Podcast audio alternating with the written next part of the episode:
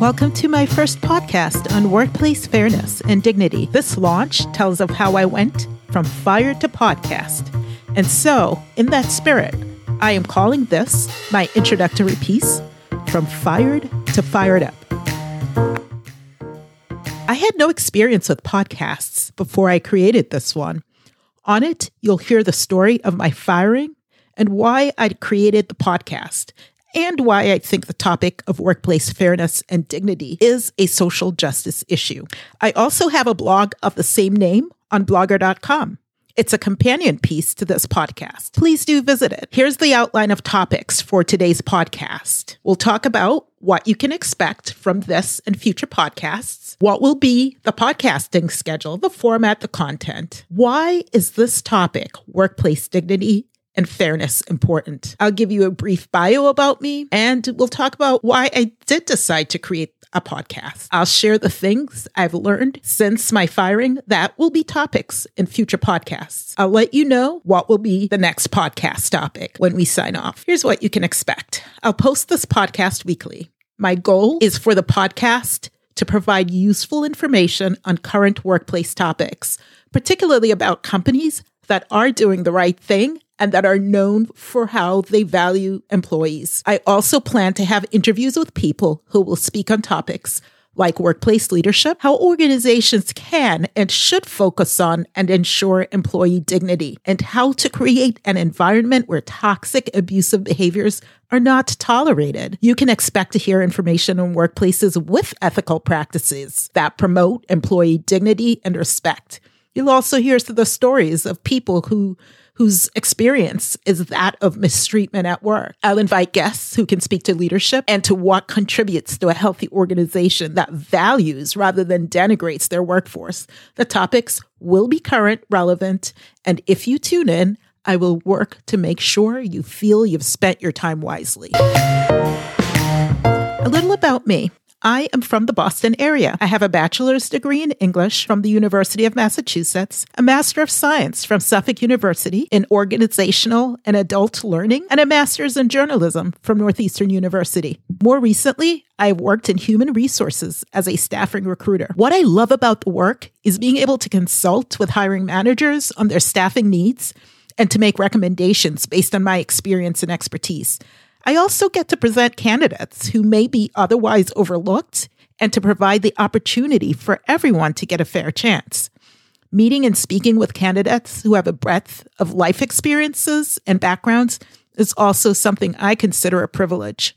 I had been doing this work until September 16th of 2020 when I was fired from such a job, one I really enjoyed and I was good at it.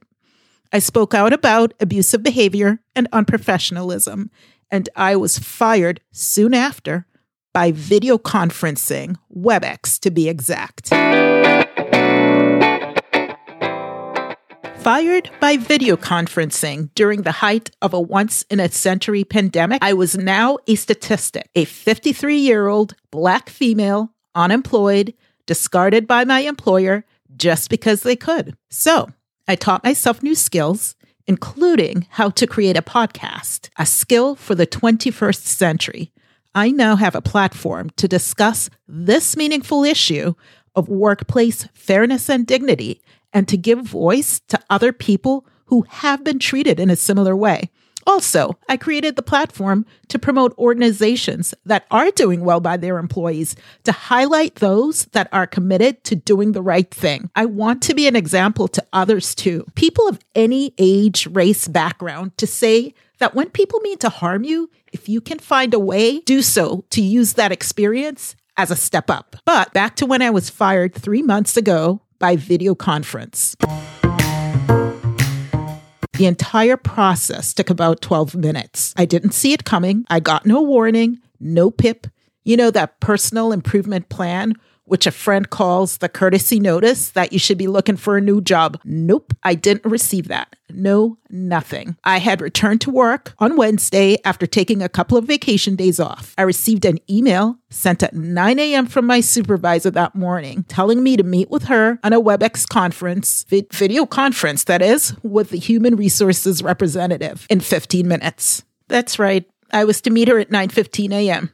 In the meeting, the first thing the HR rep said, with tears glistening in her eyes, was that day was to be my last day on the job. During the meeting, my supervisor read off a script. The firing letter was emailed to me while the supervisor read the script. What led to the firing was that approximately two months prior, I had spoken up about abusive behavior by that supervisor. So now, by firing me, the supervisor, and really, chances are the leadership, sought to silence me to create shame and to make sure my colleagues got the message about who should be next if they should speak up. I also read it as Who do you think you are? You are nobody, and you need to be put in your place. So they made sure the message was received. I was disposable I thought, particularly because of who I am, that action to fire me was so suspect. They tried to cover it up and they hoped I would be shamed enough to keep quiet. So then I resolved to shout it to the world to shed light on something that they sought to hide because you know what? Sunlight is the best disinfectant. To begin at the beginning, on August 29th, 2019, I was absolutely thrilled to get an offer letter confirming the start of my employment set for September 29th, 2020, with the state of Massachusetts, working in another department with the same agency I had worked for previously for four years before I left to attend graduate school full time. I had been working in recruiting for a large, prestigious university in Boston, and there I developed a diverse skill set beyond recruiting, and I've really enjoyed the work and my colleagues. I was going to hit the five year mark which is about as long as I can take doing the same thing because, as you can see from my bio, I enjoy learning and I enjoy new challenges. At the university, I had received a promotion, and two of my supervisors advocated for more pay for me before they left the organization. I received a university award for my contributions representing the organization in the local community. I was well respected for my work ethic and for my professionalism. There had been quite a few organizations that had reached out to me about job openings, but I really had no reason to change jobs other than for something I could grow from and be passionate about. There was no reason for me to change jobs just for the sake of change. Then someone from this state agency reached out to me about a job that sounded exactly like the type of thing I wanted to do for my next for my next job. It had a diverse portfolio of work and included things like recruiting, creating and developing training for employees. All things I had done and had a background in, but now on a larger scale for an agency that was quite massive. I spoke with this person who became one of my supervisors, and over a period of months, I interviewed for the job. They called my references, did a background check, got me cleared. Within about three months, I got the offer. The job was a promotion of sorts with a decent salary increase. I started and enjoyed the work. Even more so, I really enjoyed my direct coworkers who were just great people. We worked well as a team. The other colleagues I interacted with in the office were really good to work with too. I was liked, respected, and trusted by the people who interacted with me during the course of the job. Then the lockdown happened, which definitely changed things. Once we went into lockdown, I bought my own computer the first week of the shutdown to replace my 10 year old computer that couldn't do the heavy lifting of working from home. By July, I was working 16 hour days for so called 35 hour a week job. I got a call on Easter Sunday from my two supervisors regarding work, and I volunteered to do some work on Easter Sunday as they knew I would, which is, which is why they called me. I would complete assignments and go beyond and they gave me rave reviews through emails, texts, calls about my work quality, my work ethic, right up to and even sometime after I spoke up, two months before my firing. The thing is, I would have continued the long hours if all the hard work didn't accompany the abuse, which was just too much extra. Call it the stress of COVID lockdown, but the department leadership continually issued completely impossible directives and expectations, which changed constantly on a daily basis. And subsequently, my supervisors became abusive and unprofessional. And that's when I spoke up. When that started, I had to say something, and I was therefore fired. On September 16th, two weeks before my one year anniversary on the job, that was when I received the bookend to my hiring letter. This time, it was my firing letter. This is after I got a strong performance review in August. The supervisor outlined how within that one month that she had lost confidence in my abilities. Now, I'm someone who's able to be thrown a variety of situations and I just run with it. And it occurred to me that after I had spoken up, the supervisors attempted to do just that, to set me up for situations where they thought I would fail, but they couldn't come up with it, me failing on the job. So they gave that up and made up that the supervisor had lost confidence in me in that last month. She also said that I said I wasn't a fit, which is something she said, not me. I've worked in human resources and have taken graduate coursework on human resources and the law.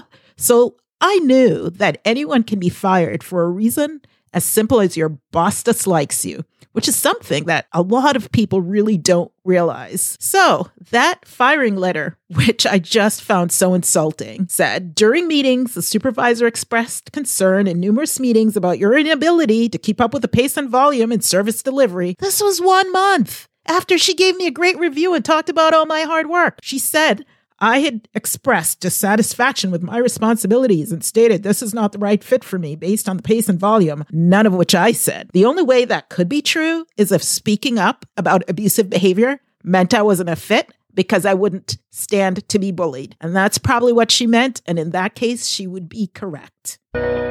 During the last few minutes of my firing by video conference, after I had listened to my supervisor read off a script, avoid and avoid eye contact with me, I said that I had no regrets about anything I had said that led to my termination. Because I said, if no one speaks up, change doesn't happen. So there you have it. And I have got to tell you, it feels awesome to tell the world.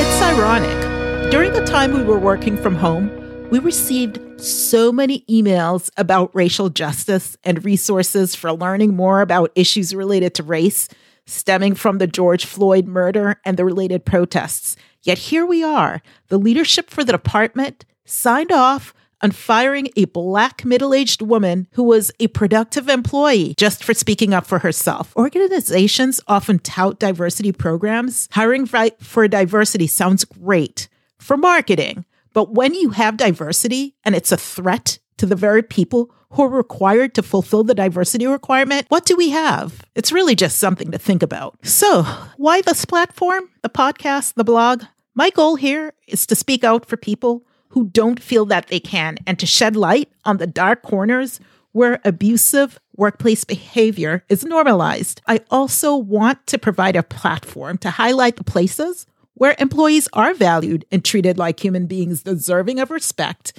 and a recognition of their humanity. I'm a writer by nature and an activist around issues of fairness, especially in the area of employment. And based on personal experience and seeing up close the very real damage caused by people in positions of power who lack the aptitude for managing human beings, there needs to be an accounting. For these reasons, this is why this topic of workplace fairness and dignity is a social justice and a human rights issue to me. When one loses one's job, it feels like an act of violence for that person who loses their livelihood, especially when the decision has nothing to do with what's best for an organization. But just because the person with more power can do it. Choosing to terminate someone's employment because you can is an abuse of a given trust, one that is given by the organization. But it is all legal as workplaces in the US are at will. That said, plain old abusive behavior or and firing someone without cause while unethical is perfectly legal in the workplace. The workplace is where people go to provide an honest day's work in exchange for a paycheck to support themselves and their loved ones. It's not a place to go to earn a paycheck with a dose of abuse and petty malice from people who have the power to inflict that misery. Let's shed light on these practices where they exist and also highlight leadership to leadership how costly tolerance for this behavior is to the organization and to the human beings doing the work of powering the organization. That will be in another podcast. But right now, I'd like to say things can be different. At one time, it was accepted that women couldn't be Episcopal priests. It was accepted at one time that blacks and whites should not sit in the same sections in the theater, in public spaces, in churches. At one time, it was accepted that gay people should not have positions of power or be in public life. It was accepted practice for people to smoke in the workplace at one point. It is accepted that workplaces are tolerant of abusive behaviors that create real, measurable harm to employees, and there should be a paradigm shift. Too many organizations sanction these behaviors that violate human decency, and they give lip service to promoting the appearance of fairness. Maybe it's not the employee who's lazy or troublesome. Maybe the problem is abusive management. I'm going to digress into a somewhat political issue because I feel it's important to me that I say this. The current Massachusetts governor, Charlie Baker, ran the best company I ever worked for. That was Harvard Pilgrim Healthcare. The things that made an impression on me about the organization is working there in corporate headquarters, I never once heard employees complaining of cruel, unprofessional behavior by their supervisors. It wouldn't have been tolerated. A respectful workplace was promoted, and that was a stated expectation. Something that the governor would do, the current governor would do when he was CEO of Harvard Pilgrim, was he'd send a company wide email every Friday highlighting employees who exhibited kindness or went beyond the call of duty. I could see why this approach brought the organization out of receivership. His philosophy was when he led the organization, it was hire the right people to do the job and then get out of their way. And there, I saw how he viewed and treated the employees as though they were the ones valuable to the success of the organization. And so they, in turn, gave the best output and Harvard Pilgrim would consistently be rated be rated the number one health plan in the country. But the governor left Harvard Pilgrim and became chief executive of this unwieldy bureaucracy, that state government. That changed the dynamics. Um, the calculus and what he could control in an organization of close to 140,000 employees. I do believe at the highest levels, where he was the chief hirer, I know it's not a word, he likely hired the people he trusted to do the right job and get out of their way. And so many, many layers down in the bureaucracy, too many layers down to count, I find myself fired by a video conference by someone who's working as a representative of state government.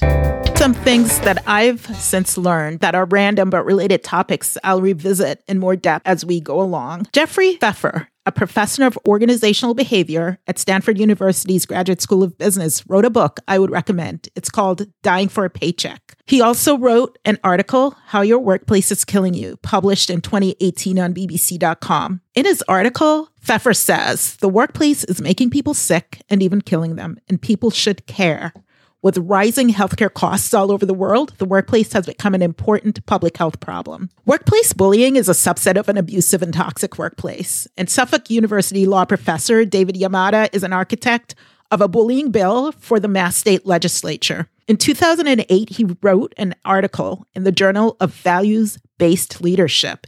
In the article, Workplace Bullying and Ethical Leadership, he describes what workplace bullying is and what it is not. He says workplace bullying does not concern everyday disagreements at work, the occasional loud argument, or someone simply having a bad day. Furthermore, it does not involve interpersonally difficult aspects of work, such as giving a fair and honest evaluation to an underperforming employee.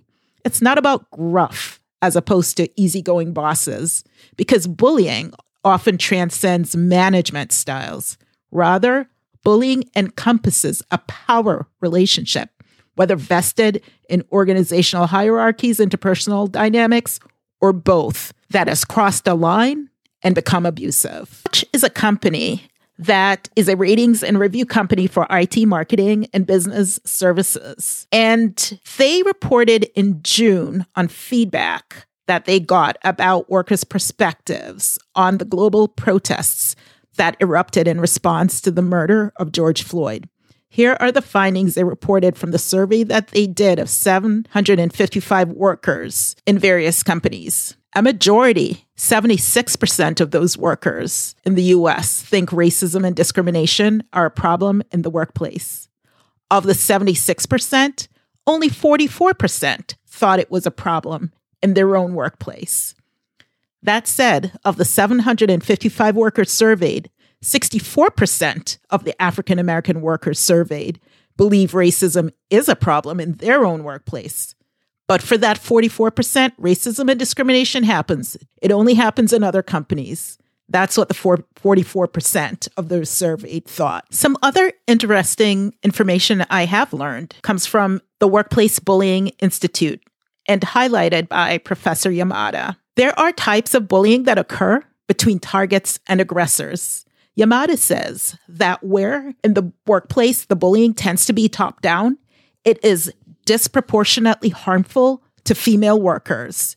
He talks about findings from a survey done by the Workplace Bullying Institute. Recent survey done in 2017 by the Workplace Bullying Institute on workplace bullying in the US. A study was published that included a random sample of a th- over a thousand adults that found the following Of the people engaging in bullying behavior, 70% of bullies were male.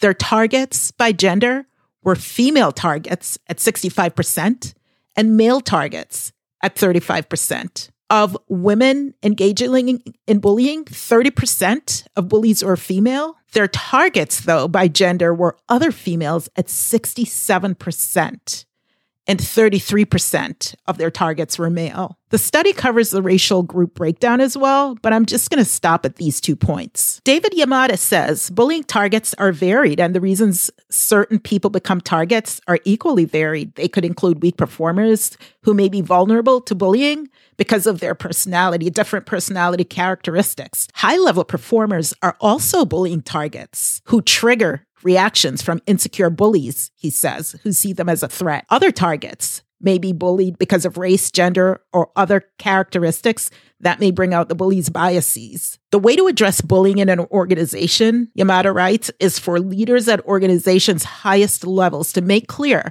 that workplace bullying is unacceptable. In addition, the way sexual harassment and workplace violence have been incorporated into employee education, so should the issue of workplace bullying be incorporated. He addresses the issue that I'm sure exists in many organizations, and he says the bully is often someone who has become skilled at the kiss up, kick down strategies and able to hide his abusive side from supervisors who review his performance. He can also be popular with management, including those who will determine his fate. But even so, Yamada says corrective actions such as coaching and counseling tend to yield changes that are only temporary for people who are so inclined an, a point that I think is important. He says workplace bullying is not a single issue, it's not an isolated problem. Workplace bullying is strongly associated with other forms of aggression and misconduct at work. He says the idea that people are entitled to be treated with dignity at work does remain a somewhat revolutionary concept. Dignity at work does remain a revolutionary concept, as Professor Yamada said, and I think it's because of what I personally consider the normalization of bad behaviors, such as bullying and intimidation and abusive conduct, and the concept that power in the workplace entitles people who have no business managing others to wield their power over other people. Yamada says these supervisors and these managers believe that their direct reports should conform to their personal interests rather than that of prioritizing the interests of the larger organization of which they're both employees. Full disclosure, I interviewed Professor Yamada for a story on workplace bullying for a blog I maintained while I was in graduate school. Now, here are my two cents for some suggestions about attitudes and actions needed to create change. What organizations need is to be committed to ensuring employees have the right people management. People that are going to be supervisors and managers who want to manage not for the power, but because they have good people skills and want to use those skills to enable the success of the people they supervise rather than to abuse their power. Implement reviews of managers and their management skills. Anyone who actually manages other human beings should be reviewed and give the people being supervised an opportunity per, to provide input. Have accountability for bad managers. Make them accountable for actions they take with employees. Hold management accountable for turnover. Who's leaving? Why? Be better at hiring. The human cost for employees and the cost of the organization may be too high otherwise. A coming topic on a future podcast, a podcast on the cost of bad management to the organization. It's my hope that we reverse the normalization of abuse and cruelty that exists in organizations. This destroys people's lives and impacts their families. It's my hope that this conversation becomes a vehicle for a larger one where what is normalized is healthy, respectful organizations where employees can go to deliver for their employers and to maximize their productivity. The best advice I could give to organizations, leaders, and management came from someone I know who has directly managed scores of employees for three decades. This person said the following about the management challenges they faced over the years. They said, you know, People, when they're teenagers, you fire them, and for whatever reason, they're teenagers and their earning years stretch before them. They'll go out and get another job. For adults, for many people, their job is their anchor. For the most part, unless someone is just inherently incapable of doing a job, you don't just get rid of people. For many people, they tie their future to their job. It's what they're counting on for their later years. You don't just disrupt someone's livelihood just because you can. Thank you for listening. I welcome your stories on people who have had similar experiences to mine, or just tell me about topics you'd be interested in hearing about related to workplace dignity and fairness. You can email me at workplacefairnessanddignity at gmail.com. I am dedicating this first podcast to the memory of Gitau Mwangi, who worked for my former organization and who died too young last year in 2020 at age 41. Gitau, your name will not be forgotten. My next topic will be on COVID 19 and its effect on work culture now. During the podcast, I mentioned Clutch. You can find their website at clutch.co. Workplacebullying.org is the site for the Workplace Bullying Institute. Tune in next time.